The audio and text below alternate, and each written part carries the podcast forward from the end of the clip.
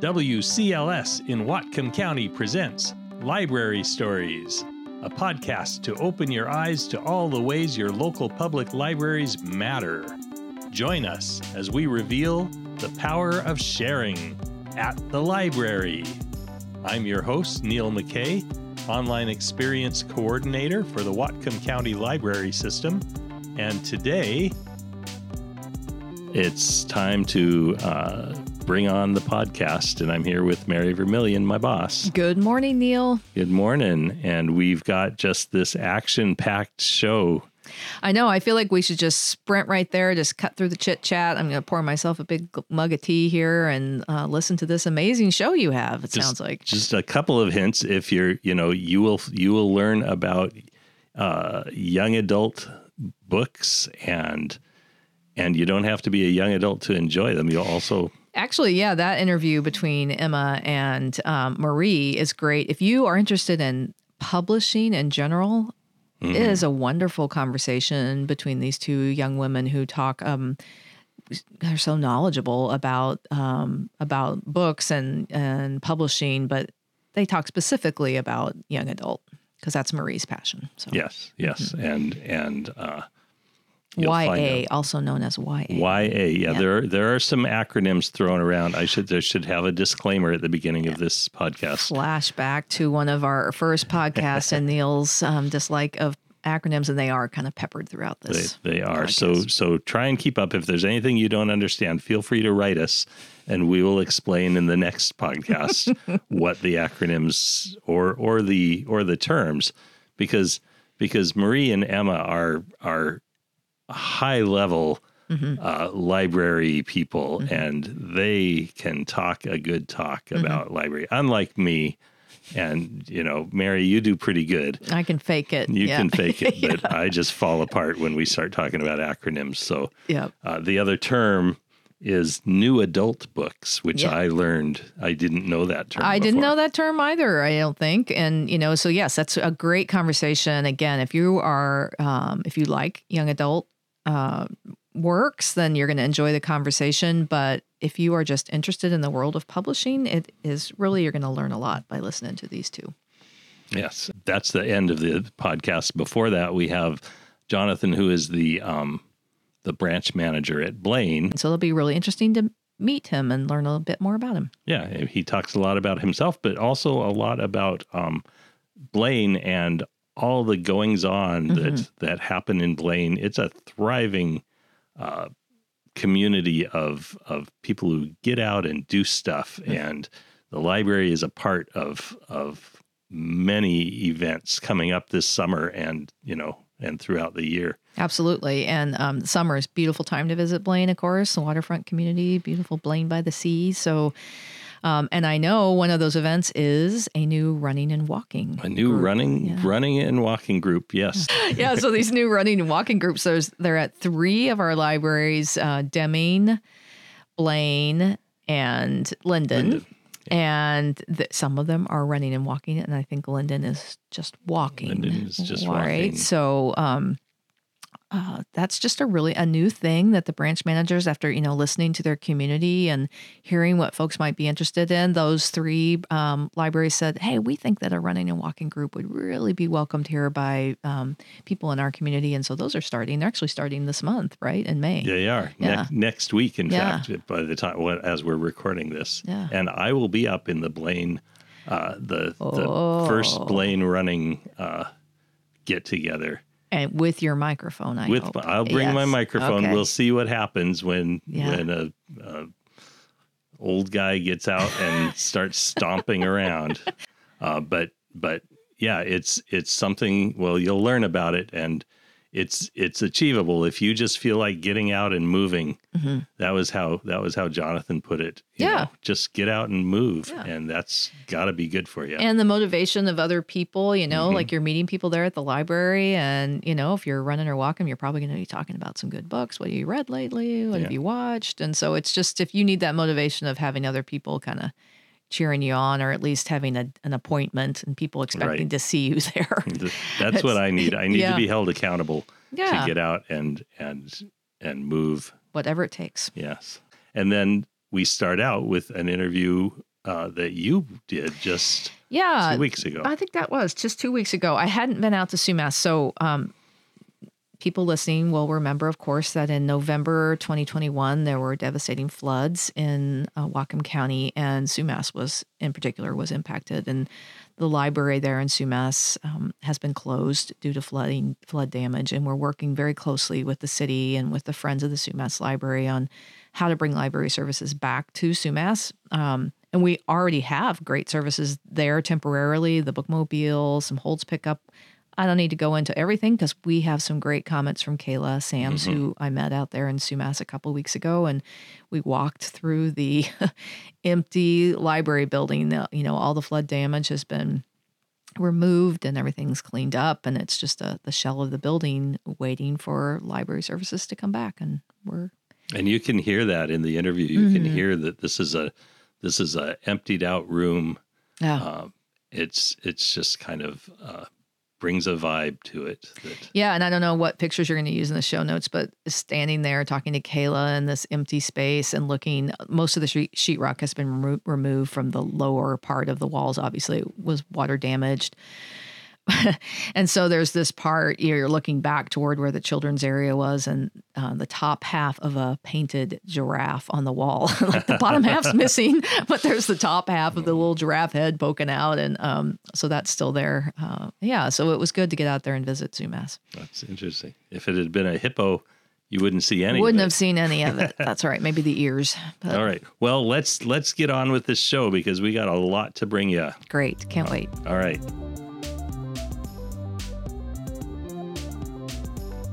So I'm here in Sumas today. I'm coming out to see the library post flood, November 2021, and I'm with Kayla.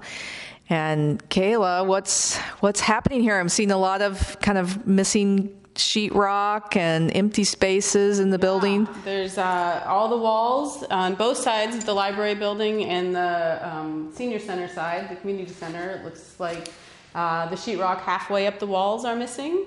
Um, the cement is, it's just all cement floors. There's nothing, uh, no carpet. It's all been pulled out. Um, it's and that carpet was just full was of mud. Yeah, and, yeah, silt and gross, and it was it was disgusting. Very squishy. Mm-hmm. Um, it was it was nasty. Um, but uh, yeah, and uh, it's interesting to see some of the library signs still up on the windows, right. and like the Friends Book Nook sign, and you know the, some bulletin boards with some it's just like this little moment in time, November 2021, the events that were happening. Just that's why I'm here today. We're looking at how do we message and let people know what is happening here right. at the Sumas Library. Right. Our, our like underway, the temporary services that we have, and then the planning that's underway to bring library services back to Sumas. Yeah, we are looking forward to when that happens. I know I'm excited to have people back uh, when it happens, and we're trying to figure out, you know, maybe there's incremental ways we can come back, mm-hmm. which would be great. But uh, we'll we'll just have to wait and see what happens. There's so many different parts that you have to figure out, right. and like. Well, let's walk into the library space itself. Yeah. So, yeah, this is a city owned building, and half of it was the senior center, and the other half here. Well, as a library and looks much, the space looks much bigger because all the bookshelves are gone. Yeah, it's huge in here. I feel like I should play basketball or something. yeah, I mean, it does. Uh, it's still interesting that all the toilets are in the middle of the library. yes, it's a very glamorous to have. Yes, we have lovely urinals and toilets here sitting on the floor, and some fire extinguishers, and that's about it. Just yeah. a very open space. Again, all of yeah. most all the sheetrock gone because, of course, it was damaged with the water and the flooding. But it's interesting. We do have some electricity because that's what's holding our Wi-Fi, and mm-hmm. that is back in the little closet where it was stored before. So that's exciting. So people who need Wi-Fi uh, can access Wi-Fi 24/7. So. Great. And tell service. us what else is happening here for people in Sumas in terms of um, service. Like I'm looking out the big front windows that bring in lots of beautiful natural light into this space, and I see our big blue bookmobile out there, um, Huckleberry. Yes. Love that name. I yeah. always forget that that's what it's called, but when yeah. you say it again, I'm like, oh, it makes yeah, perfect sense. Yeah. um, yes, we have the bookmobile here every Friday from 10 a.m. to 2 p.m. So for four hours every Friday, and there's um, there's almost every week, every so often it, it, doesn't happen, but almost every week there is a staff person that used to work at the Sumas branch here. Mm-hmm. So if you're kind of missing your staff people and want to come chat with us, we're missing you and we would love to come talk to you or have you come talk to us and kind of catch up and see how you guys are doing and how you're faring and uh, recommend you some reads if you need that, but um, just come and, and, chat with us and, and, let us know how you're doing. Um, and then there's also somebody from one of the other who works on the bookmobile regularly is the other staff person. Um, so that's, yes, every Friday, 10 to 2. And then we are also doing um, holds pickups just next to the library return bin where you return your library books. Um, we have a little temporary box there, plastic box, that um, we bring books up twice a week, usually Mondays and Wednesdays. I don't want to promise that that's every week, but usually it's Mondays and Wednesdays. Um, and it's just like when you were at the library where you would get holds um, to come pick up, you would get a notification like you used to and say, hey, your holds are ready. They would be in the box. Uh, they are already checked out to you by the time you come pick them up or soon afterwards. Um, and there's just a padlock on there that we have, and we would give you the code. Um, one of the staff people would call you if it's your first time that you're picking up Holds books, and then after that, we just assume you remember the code, but you can always call and let us know, hey, I forgot, what was it again? Um, yeah, and that's been working really well. We usually have about 15 to 20 patrons every Monday or Wednesday that we bring books up That's for. great. I'd say so. People yeah. are really liking that, and one of the wonderful things about it is that it is available anytime that you're available. It's not just when the library is open. So it's a nice, uh, a nice new addition, a nice new feature for people to be able to just kind of come. So kind of a positive out of the negative, right? Right. Come, right. come pick yeah. up your holds when you can. Even yeah. you know. That's really convenient, and I know that. Um, and so the holds pickup has been really popular, and people are still learning about the bookmobile being here on Fridays, which is great. But I also know that you and um, friends of the Sumas Library and Alexa Andrews, the um, Sumas and Everson branch manager, you've been talking to the community about okay, when we can get back into the library um, and offer um, services again, kind of what might that look like? And we are talking about, for instance, a Library Express right. here, which is sort of that same model of people being able to pick up pick up their holds when they want, and right. that's exciting. It is. I, I, think that's one of the most exciting things about, besides just being back, is one of the new things and one of the again the positives from the negatives is we're going to be able to have the Library Express um, out in the it'll be kind of in the foyer yeah, and those um, so. those those uh, library expresses are really popular. We have one in uh, Point Roberts and also at our Northwest Drive branch, and there's a small collection there too. So right. even if you don't have something on hold and you need something to read, you can come on over. Yeah. And then of course we'll have you know full library services again. And this is still a ways off. We've yeah. still got a ways to go yep. to get back in. Yep, we don't have a firm deadline, but yeah, there's a lot left to do, a lot of moving parts to try and. Um, you know, the electric and the walls and the carpet and getting the shelving and getting the layout and all that stuff. So it just takes some time. But uh, we are working on it and we are excited to do what we can in the meantime to offer these various services to the community. And um, we have do I know we have some programs coming up this summer. We've got some programs scheduled for the summer. Um, I believe there is a stargazing program happening. I don't think the date has been set yet, mm-hmm. but there's that. Um, I think we are also doing a summer reading kickoff. You I have are. heard rumors yeah. about that as yes, well. Yes, you are. So yeah. we're doing summer reading here. Um, the friends of the library, as you mentioned, are helping um, doing things and raising money, and they're going to be having a movie night um, at our Sumas Days, which is at the end of June. I believe it's June 24th is, is the movie night day. Yeah. So they're going to be organizing that. So we definitely have some events and stuff, and we're trying to do things with the community and for the community over the next few months, whenever before we can have be back in the building. Yeah. We have, we have things planned out. Yeah, we'll put something in the show notes um, for the podcast about where people can find out about what's happening at Sumas and how I can stay up to date with all that. But. Right how is the Sumas community doing? Uh, you know, we're hearing in the paper that you know there's what about 50% of the community members are back in their homes. But how's everybody feeling? How, how what would you like people in the county to know about Sumas? people, uh, you know, I think it depends on the day. I think some days people are like, okay, I got this, but then other days they just look at what they have and how much work they have left to do to get back in their homes. Um, and they're like, oh, it just feels overwhelming. Or I've heard that there's still some people who are displaced and still don't know where they're going to go.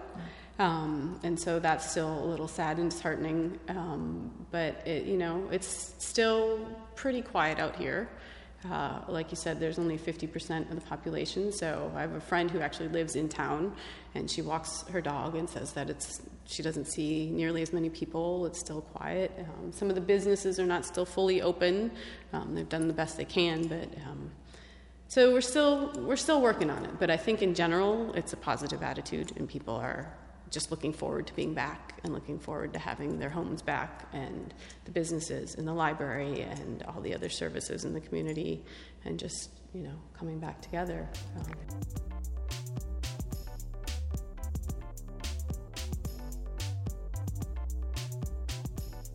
Well, I know people want to help, and you know, Community Foundation did a great job of raising funds for Sumas, Whatcom Community Foundation, and then of course we have a uh, page to support the library too. Again, we'll put that in the show notes. But also, just come on out to Sumas maybe, and ha- you know, get an ice cream cone. Come out and yeah. check out some of the new yeah. businesses, you know, and come to the bookmobile. You can, right. you don't have to live in Sumas to check out books no. at the bookmobile here no. on Friday, and you guys would love some visitors. You would come on out and see us. Yeah, you do not have to be in Sumas to come check us out, but yeah, come out, come check out the books, check out our, what we've got in the bookmobile, and yeah, just you know. Great. See what we've got out here. We've got Great. Yeah, and we're um, we're working on a special event for um, the anniversary of, of the flood um, here in Sumas, and we'll be telling people more about that. But Kayla, thanks so much for spending yeah. some time and for everything you're doing to continue bringing library services to Sumas. And well, thank you for coming out and uh, finding out what we're doing out here, and you know, we'll just keep keep plugging along. Okay, Appreciate great. It. Thanks. Thanks.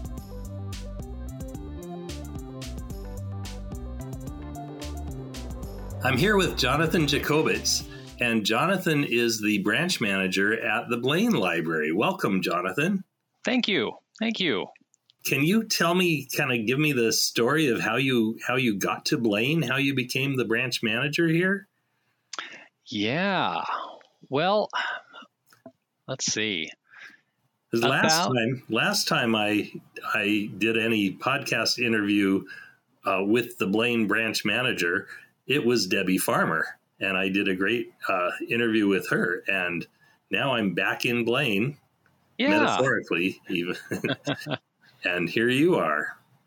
Yeah, well, Debbie actually hired me in August of 2020, and I joined the Blaine team here as a system sub in the PSA Public Service Assistant role.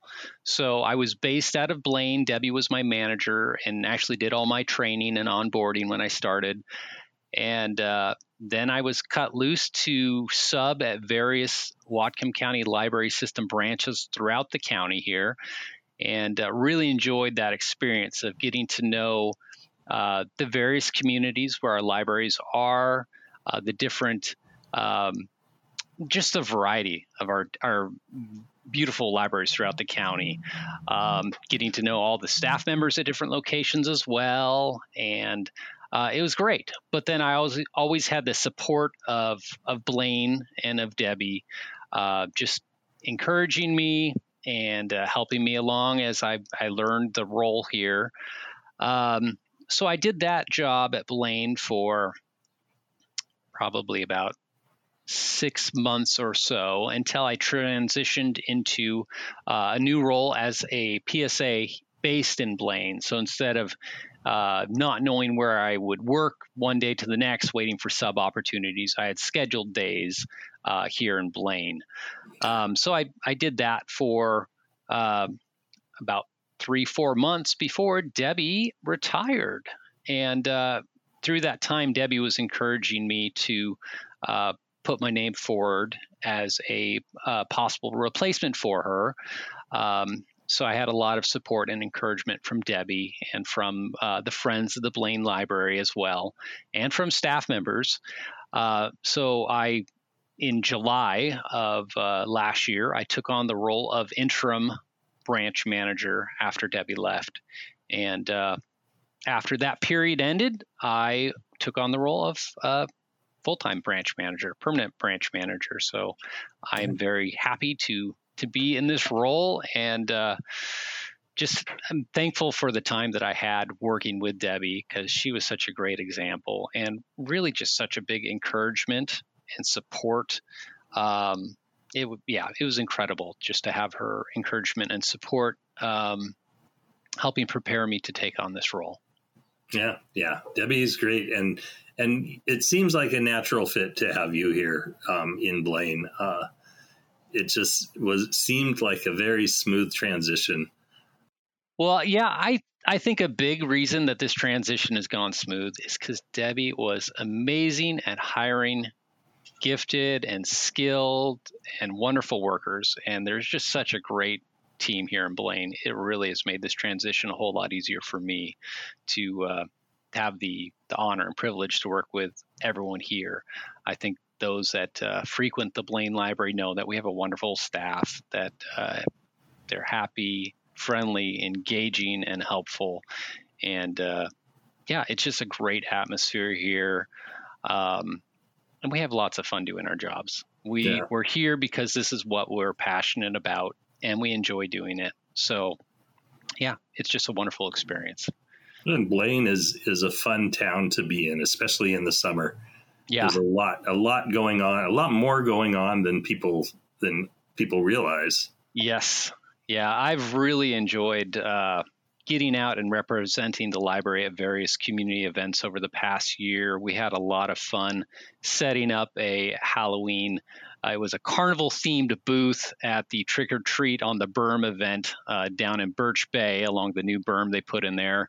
Uh, and there were thousands of people that came through that booth that day, and they'd wow. spin a big wheel to win a prize, a candy or stickers or whatnot. Uh, just so many people in co- their costumes. It was so much fun. But you know, we've we've set up a uh, obstacle at the. It's called the Holiday Lights Obstacle Dash. It's a, it's an annual race in Lincoln Park here in Blaine with obstacles throughout the course. Oh. And uh, yeah, so we set up a uh, uh, a candy cane themed limbo pole that uh, we manned, uh, and that was a lot of fun. We had fun dressing up uh, like pirates and setting up a pop up library at Pirate Days this last summer down at Marine Park. Um, you know, the 4th of July is coming up pretty soon, and there's oh. going to be a lot of activities here in Blaine for that with the parade and uh, the car show. And, uh, well, the Friends of the Blaine Library will have their, their annual uh, Fourth of July book sale that day too, where we'll fill our parking lot here in front of the building full of tables with tons and tons of books. Uh, it's a great fundraising opportunity that uh, the Friends work so hard uh, to help support the library through. So I, I, hope we see lots of people out for that again this year. Well, and there's something else coming up in May, I believe. Oh yeah, yeah. We're ex- we're excited. Uh, yeah, I'm very excited to have programming returning, in-person programming. Um, we have a little bit going on now. There is a chess club that meets at our library once a week. That uh, high school uh, chess coach kind of manages that. Um, and that's great. There's been lots of kids coming out to that on Tuesday nights. Uh, but starting May 12th, we're going to start up another program here. It'll run Thursdays weekly from 6 to 7. It's called the Blaine Library Running Group. And uh, it's part of a series of similar groups. There's going to be a walking group in Lynden and in Deming. But here at Blaine, we're doing a we're calling it a running group, but really it's open to anyone walkers, runners, anyone that wants to get out and move and connect with one another. Um, I was a pretty avid runner for about a decade. I ran in quite a few marathons wow. uh, to, to, various degrees of success. It was always uh, pushing myself to try again because I never got the outcome that I wanted. I'd finish, but I'm just not a fast runner. Yeah.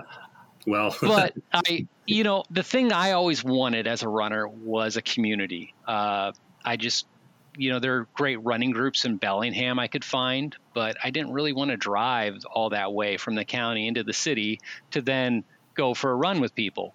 So um, I just hope this is uh, an opportunity that people find uh, and and join in because it's it'll be a great way to connect with others that are interested in moving outside together.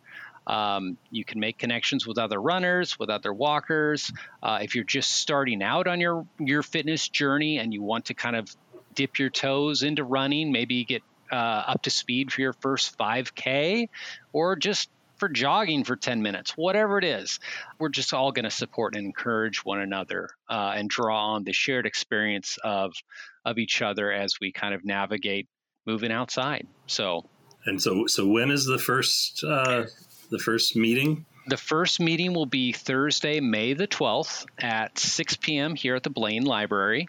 Uh, we'll meet here either in the meeting room or just outside the doors. And uh, once everyone's here, we're ready to go, we'll go out for a 30 minute uh, run. So uh, the plan will be to go on a pre planned course and we'll go out for 15 minutes. And then once 15 minutes are up, just head back for 15 minutes. And that'll get everyone, whatever your pace is, back to the library around the same time. Then we'll have some time to stretch, uh, to, to talk. And uh, and then maybe spend a bit of time talking about a running or fitness topic and discussing. And you know, if people have questions about uh, anything, we could definitely uh, hopefully uh, draw on the collective wisdom of uh, everyone there. Well, that sounds great. So yeah, look for me there, and and those those of my my loyal audience that are listening, come on out to Blaine Thursday, May 12th. There's so many opportunities where it's great to get out and just engage with other people in your community around a shared activity. Yeah, and be out out in the outdoors. Yep. And it's a perfect time to listen to a podcast too. Wow, way to turn it way to turn it back. That's great.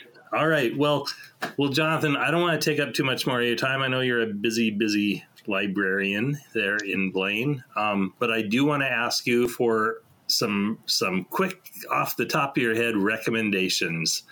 What's what's the book on your mind that you want to share with us? Um, well, I just finished uh, recently The Maid by Nita Prose, uh, and it is a fairly happy book. Um, it's it's a bit of a murder mystery, but it's really a character-driven story. Uh, it centers around this uh, fairly uh, quirky character uh, as your protagonist, who's a hotel maid that gets uh, caught up in a murder mystery. And it was just a fun and enjoyable read. Um, I enjoyed that immensely. Um, I do love a lot of speculative fiction. And mm-hmm. uh, I just finished Sea of Tranquility by Emily St. John Mandel. And that's the first book of hers that I've read. I know she's she's uh, published to some acclaim previously. Uh, for instance, Station Eleven was a hit, and that was just yeah. made into a uh, a miniseries on HBO, which was quite good. I watched that. But Sea of Tranquility um, is a work of science fiction that is centered around the idea of a pandemic, as it was written during a pandemic, but it yeah. carries it across time. Uh, it spans from uh, like the early 1900s, and then it, it goes into the distant future, a, a colony on the moon, and further out in space. Uh, there's time travel. Uh, there's some uh, disturbances and in time, and uh, yeah, it takes you to interesting places. Um, I I really enjoyed that story quite a bit as well. So tell me those names again. That was The Maid by Nita Prose. Okay. And Sea of Tranquility by Emily St. John Mandel. All right. Well, Jonathan, it's been a pleasure chatting with you. I always enjoy talking with you, and sometimes I like to record that. well, this was wonderful. Thank you so much, Neil. And uh, yeah, I'm I'm going to expect to see you on May the 12th. I will. I have it on my calendar right now. So, so barring any uh, natural disasters, I'll I will be there. Yep. I, Maybe we, you can do a podcast follow up. Uh, at a running club at some I, point too. I will definitely be bring my tape recorder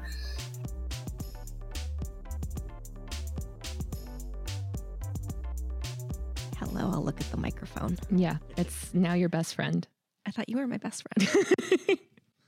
we can you can have multiple best friends. I feel like that's one of the biggest lies that you get told as like a kid or stuff is that you can only have one best friend. And I'm like, I have six. And that's Oh, fine. that's such a theme in YA books, right? Like the quest for a best friend. And I totally internalized that. yeah, it's changing now because it's all about the girly gangs. And Uh, I don't have a girly gang either. uh, uh, them gang? Uh, what would you do? Like I a- don't know. YA books giving me impossible squad goals. That's true. That's true. All right. My name's Emma Radosevich. I'm a collection development librarian here at WCLS. And my name's Marie Gannett. Um, I am a youth services assistant out at the Blaine Library.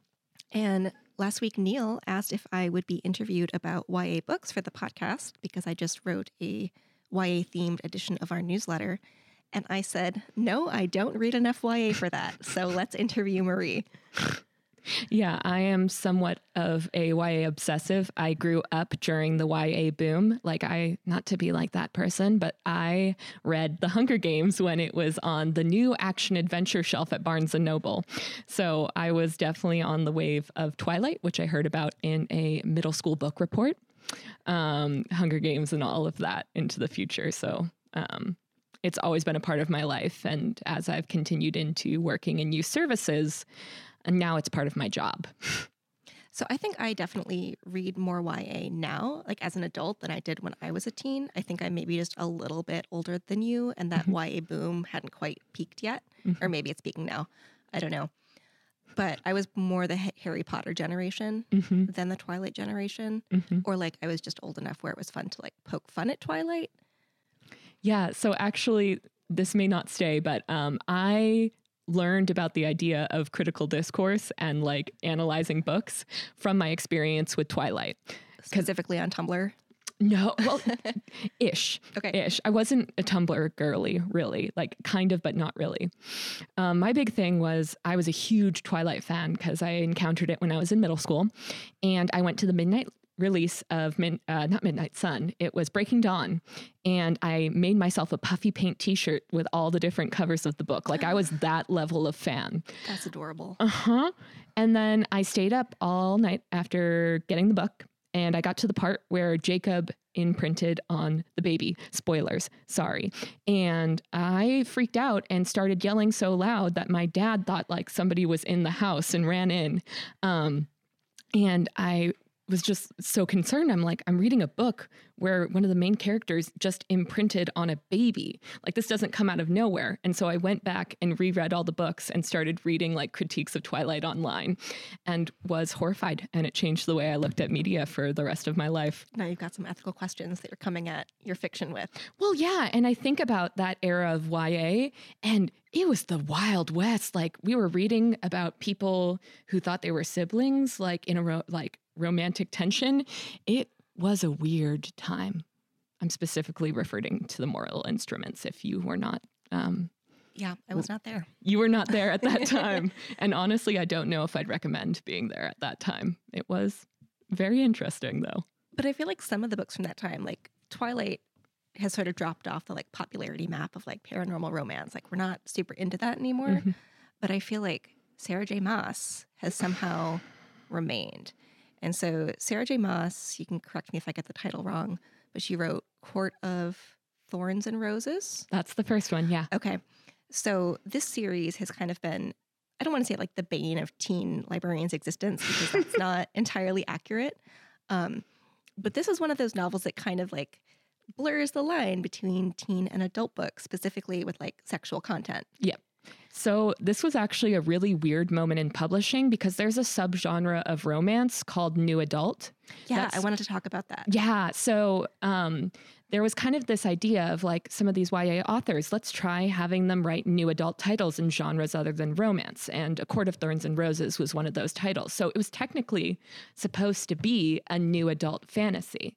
But what ended up happening is that there's not enough new adult books in existence for bookstores um, libraries, et cetera, to shelve them under their own section of new adult. So every bookstore had to make their choice, and libraries too, of whether to put this in adult or teen.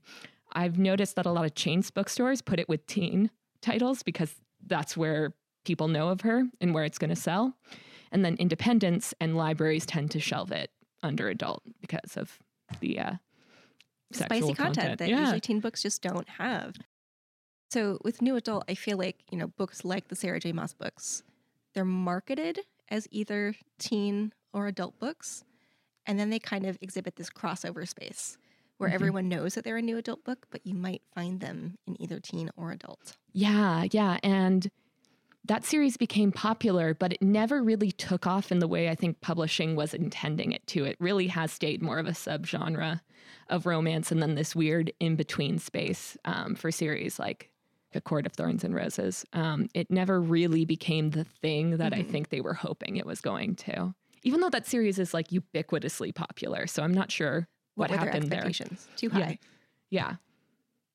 Well, I really enjoy, I think, a lot of new adult books because the setting is different. I tend not to relate to the high school setting hmm of a lot of teen books.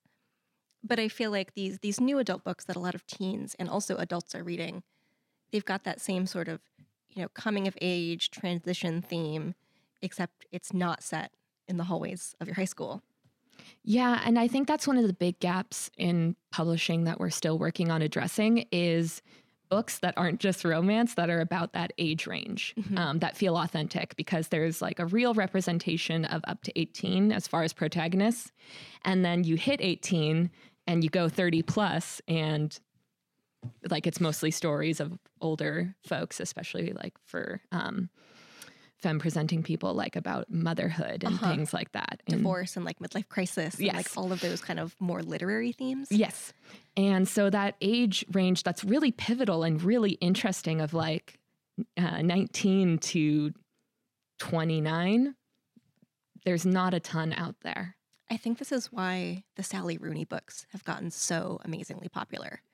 Mm. Because it's about people becoming adults and it's messy. hmm Yeah, and actually, I've noticed a lot of the people who grew up talking about YA and like social media platforms are now big Sally Rooney fans. Uh-huh. And I wonder if that correlation exists there. Totally. I was thinking of Sally Rooney. I also wrote a couple other ones down. Um, Fangirl by Rainbow Rowell was one of the first, I think, hmm newish adult books. I think it was definitely marketed as YA because her other books are YA. Mhm. Um, what is it? Eleanor and Park Yeah. was the one that, that got her famous. And Yeah. that one's definitely a high school romance. Um, but Fangirl takes place in college. hmm And I think I read it when I was in college. And it was the first time that I had ever read a book where like the character was the same age as me. hmm And I just find that fascinating that they haven't tapped into that more. Yeah.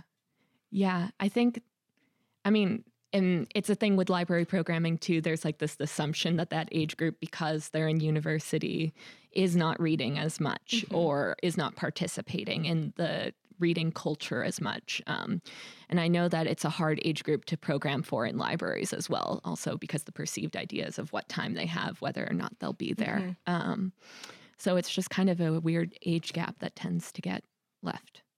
Out. So why do you think so many adults read YA? I think there's a couple of things uh, that factor in. First is that gap. If you're a young adult, like 20, anywhere from 20 to 30, there's not a ton of books that represent you. And if you're still in that kind of coming of age, which as um, common markers of adulthood, like getting married and getting a house, move further and further and back for people, I think that desire for coming of age stories um, becomes stronger, you know, because you're still coming of age as when you're 28, 29. Um, and so a lot of those stories um, that explore that time of life with tenderness and care are often in YA. Um, I think there's also a real love of consistency. Like you, you approach a YA title, and there's wildly different books, like a Mindy McGinnis compared to a uh, Sarah Dessen. I don't know why my brain went Sarah Dessen, but that's where it went. Because that's our generation. Yeah. but if you compare those two, there's nothing similar about their writing and their styles. I actually don't know Mindy McGinnis. Can you? Oh, Mindy. McGinnis. Um, you, do you know Rory Power? No. Oh my gosh. Okay. You're missing the whole like weird queer YA fiction. Okay. Is well, what should, I we would should talk about that. Yeah. So I would classify Mindy McGinnis and Rory Power as weird queer YA. Okay. So the initial insult was pitched as like a retelling of um, one of Edgar Allan Poe's stories, which one I'm forgetting. Um, but also mixed with Tiger King. And it's essentially about this. Tiger King, like the reality TV show that got popular in 2020. Yeah, like true crime. Ooh, so weird. it's um, about these two girls um, who live in the rural South. Um, who used to be best friends, and they have this really bitter falling apart. And so the girl who feels most jilted um, by this falling apart, and also I believe is the more disadvantaged one as far as like economic circumstances, um, goes to a party that she knows her old friend is going to be at, lures her into the basement, and then essentially has her in a brick wall and says, I am asking you to tell me truly what happened during these times that are kind of fuzzy for the main oh, character. The Amontillado. It's that one. Yeah, yeah, and every time It's pretty that- dark. Yeah, it's really dark, and every time she lies, she's going to put another brick on it. Ooh. And also things get kind of like weird, like what is real and what is not. Um, so. Yeah, Mindy McGinnis does dark stuff. Another one that she's probably more famous for is The Female of the Species Okay. which is um, a pretty angry book about the aftermath of sexual assault. Um, it's definitely one that I wouldn't recommend going into lightly, but it's fantastic. But she's definitely known for kind of dark, angry, and strange. I feel Um, like that's a good reminder that not all YA is like fluffy high school romance, Yeah, no, which I think people kind of come into that with an with an assumption about that. Yeah, that's the thing about YA is it's so deeply weird and it's where people tend to play more. Like YA was queerer and stranger before adult was. Like Mhm. we're just starting to get like queer adult romances and YA's been doing it for like 10 years. I feel like adult publishing is still stuck on this like literary fiction is the pinnacle Mhm. of fiction. And so all of the diversity that we get in adult publishing is like struggle stories, Mhm. right? So I, I feel like people who want to see themselves represented in like a joyful way that's probably going to happy have a happy ending. You have to turn to YA. Yeah, and I mean YA has its gaps there too. Like there was a real craze of like let's publish all the Black Pain stories after uh, the Hate Oh, You Give Give. got so so popular. Um, but there is that turning pendulum towards more stories of joy, um, and I've been really happy to see that. Um, and more stories that feature like black characters living their lives and experiencing their lives authentically, but where it's not about like black issues, if that makes sense. Like the distinction there being not every book that features a person of color has to be about systemic oppression. Totally, but I feel like that was the first step. Like yes, for a while. absolutely. And then we're like, oh wait, we can tell happy stories and like, you know, issue stories. Yes. Yeah, we that's can have both. that's always the wave. You start off with the big issue stories and then it becomes just more of an integrated part of all the different levels of genre. Um, like I'm really excited by the amount of um, like um, African and African American inspired fantasy novels that are coming out because for a while there it was just Children of Blood and Bone, but now you have the Gilded ones, you have Legendborn, which is a particular favorite of mine. If you love urban fantasy, if you grew up in the Mortal Instruments era, please, please, please read Legendborn by Tracy Deonn. That's my plug. But any hoozles, it's it's fanning out. Like at first you really just had Children of Blood and Bone, and now you could I could name off like 10, 15 different fantasy and urban fantasy titles that um, feature um, African American um, characters or African mythology, just off the top of my head. And that didn't exist in 2018. Yeah, I feel like when I was a teen, all of like the fantasy were these retellings Mhm. of like Brothers Grimm stories, which Mhm. like was fun. Like I, I love a good Cinderella retelling, but like there are a lot of great other stories that maybe we don't need, you know, 15 retellings of the same story. Yeah, yeah. I've been really loving um, the increase um, in like uh, retellings that focus on mythology and folklore from other areas. Like the amount of Chinese and Japanese folklore that's getting integrated into retellings um, is really exciting, um, as well as some African folklore, as we've talked about. So it's really expanding out. Um, what is possible as far as what you're going to get when you walk into the YA section of a bookstore. So you you run the Barely Adulting Book Club. Yeah, So we're talking about some like crossover books that teens or people who grew up reading teen books might like. So what have some picks been that, that you've read together as a book club? oh gosh, so So maybe you could first say like what what your Barely Adulting Book Club is and how, Yeah. how to join it. Yeah, absolutely. So, Barely Adulting Book Club is a monthly book club that meets at on Zoom. Um, we're a group of like 20 somethings or so, essentially people in that transitionary, like coming of age post high school. Um, not all of us are college student or college grads or college students, so that's not like a requirement or anything, but just people growing into their professional, personal lives as adults. Um, and the big thing there is that a lot of people in that age demographic grew up during the YA boom or kind of at some point of it. Um, and a lot of us read a lot of YA um, and were exposed to a lot of YA books via social media. And so I myself have experienced this transition, and a lot of my friends have as well, where you're trying to leave YA for books that more represent your current age and life experiences. Um, but adult is kind of strange and intimidating, and there's a lot of it. Like, if you think of how much um, adult fiction and like science fiction and all that take up of a bookstore or a library compared to teen, it's it's pretty daunting. Um, and so I wanted to create a book club that did two things that brought a space for us to talk about our changing reading lives and our changing lives in general and also every other month to read a book together that kind of bridges into um, the adult book space so we've read a bunch of different books and in fact when i was talking about crossover titles i mentioned a few of them one of the ones that comes to mind i think the first book we read was um, Vicious by V.E. Schwab, actually, which oh yeah, is I haven't read that, but my coworkers have have book talked it to me many Yes. times. yes. I I mean, if you do like nihilism, Okay, okay. you might you might have some fun. It's uh, two Nihilists don't have fun. Whatever your version of fun is then. um, but it's about two college roommates who um, come up with this theory of how to gain um, superpowers, essentially, uh, and then become bitter enemies. Um, and then years later, re-encountering each other in their lives. Um, so we started off with that. We've read Station Eleven by Emily St. John Mandel, Circe by Madeline Miller, Miracle Creek by Angie oh yeah, Kim. it was called Miracle Submarine. was it? Yeah, we read, oh, we read Mexican Gothic by Silvia Moreno Garcia, which um, actually spanned one of the book club members to become a Silvia Moreno Garcia oh that's exciting. fanatic and has read, I think, She's written a lot. yes. And she's lit.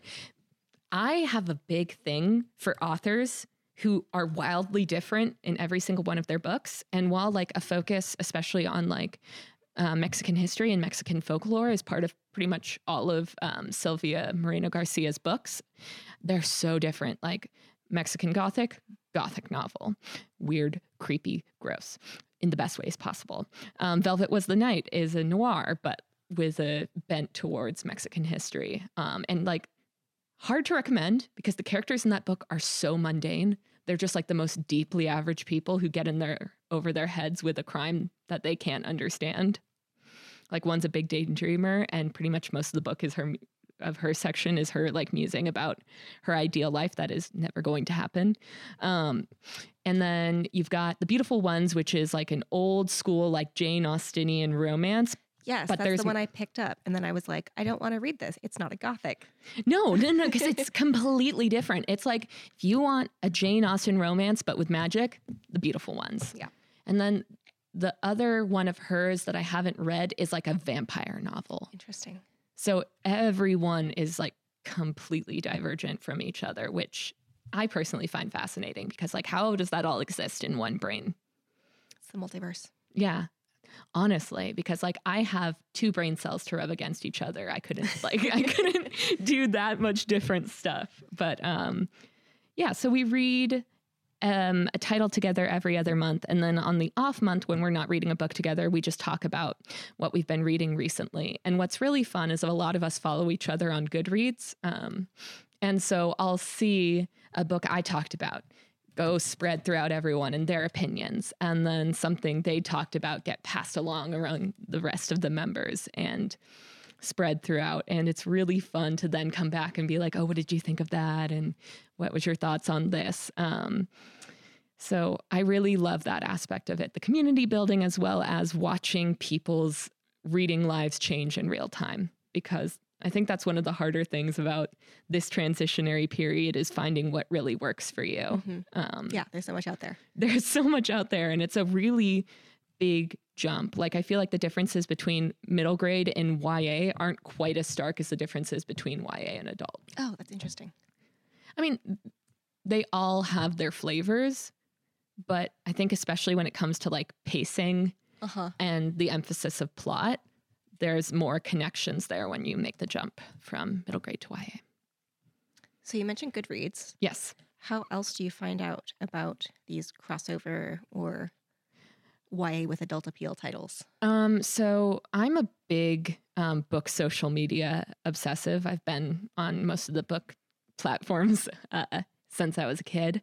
So, like, I watch quite a bit of uh, YouTube videos about books, um, affectionately called BookTube, though I find all the like portmanteaus for bookish social media to be like a little cringe, but I mean, it's what we call it. It's it's book talk, book Twitter, booktube, bookstagram. Book Twitter's not a portmanteau. That's true. Book Twitter's the only exception. But how would you do that? Bitter. Bitter? Bitter? it doesn't work. Doesn't it doesn't work. have the same zing. So book Twitter is not a portmanteau. I don't want to be teaching people the wrong usage of words. That would be unlibrarian of me. and what's funny is a lot of people who are on book YouTube, booktube, um, are not my age demographic necessarily, but have kind of gone through that transition as well. We're big YA people and have gone on to adults. So I watch kind of what they read, and that helps inform me. Um, Goodreads I use as a tool. Um, as a librarian, I do have to plug Novelist because, mm-hmm. well, they're why I. I don't feel super great about their YA recommendations all the time. Their adult books for young adults um, categorization tends to be pretty solid. Um, I also like looking through our hot picks selection oh, yeah. and then um, comparing those to like something like novelist and goodreads and seeing um, what uh, they're recommended against what other readers have liked similar to those um, yeah i tend to do a lot of gathering data from a bunch of different sources and then synthesizing but that's probably why i'm a librarian Yeah, I'm going to say the average average reader does not do that. No, no, no, no. That's why you have friends though yes. who are readers, and then you get them to tell you to do things. Like I boss around my best friend, and I'm like, you should read this. And also, as a librarian, you can boss people around and tell people what to read. I know. I mean, I, I gently, tr- gently boss them. Gently boss. It's more of a conversation, but like light influence. um, but yeah, if I were to recommend one thing, I'd say book social media is better than you think it is. Okay. It can be a little homogenous sometimes, especially because publishers know that people listen. And so they're like, let me push this book into your hands. Um, but it is kind of an accessible um, way to access book knowledge because a lot of us are already on a social media mm-hmm. platform. So, social media platform of your choice, just add some books into it.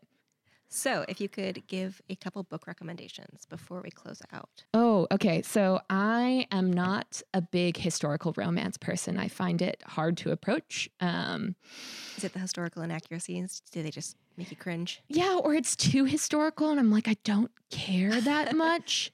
um, and also, like the the the gender roles can be a bit like strenuous for me, or I mm, I've just never been a historical fiction person. Sure. I don't know why. I don't care, which is bad. Um, but uh, Tessa Dare is known for being kind of a big name in uh, historical romance. Um, oh, these um, could be any recommendations, not just horse historical. Oh, but but it was so good. Oh, but it was so good. Oh god, the character dynamics, especially as you get further in the series. So the series is um, titled "Girl Meets Duke." The first book is The Duchess Deal, and it's really fun if you like a group of quirky friends, kind of the outcasts, the down, uh, the um, outer edges of polite society um, coming together and getting their happily ever afters. It's very fun, good kind of wit- witty banter um, and fun character situations um, as the series progresses and you know all the different characters. Um, so I've been really enjoying that. Um, are we hoping for YA, adult, a mix? I mean, whatever, whatever Okay. read recently that you want to gently boss your patrons to read. but also kiddos, uh, my teens, if you're watching or listening to this, I'm not recommending Tessa Dare to you. This is this is for the adults in the room. Um, so let's see. I recently also read for we'll throw in one YA. Um, so Sabaa Tahir, she wrote the Ember Quartet fantasy series, and she did her first um, realistic fiction novel. It's called All My Rage. My only thing with recommending it is that it's a really big issue novel. A lot of bad things happen. These characters really go through it. Um, and there's a part of me that's kind of like caught up in the morality of that, like hyping up a book of hers that's so much mining her own pain because she's talked on her uh, Instagram about like, oh, I got like seven starred reviews and all it took was wringing myself out emotionally. And I'm like, oh gosh. But she writes these characters um, and their relationship to their culture and their religion and food and family with such love and care. And you really just want to root for these kids, even when they're making mistake after mistake. Um, and it's just beautifully written and done. So, like, even though part of me is like, oh, should I be recommending it? It's, so, so good. Um, and that's All My Rage by Sabaa Tahir. Um, and then I'll do one more adult but not romance. Okay, so this is an oldie but a goodie. Um, this is actually probably in contention for my favorite book of all time. Um, I just reread it this year, and that's In the Dream House by Carmen Maria Machado. you had a chance to recommend it and you took it. I took it. I did.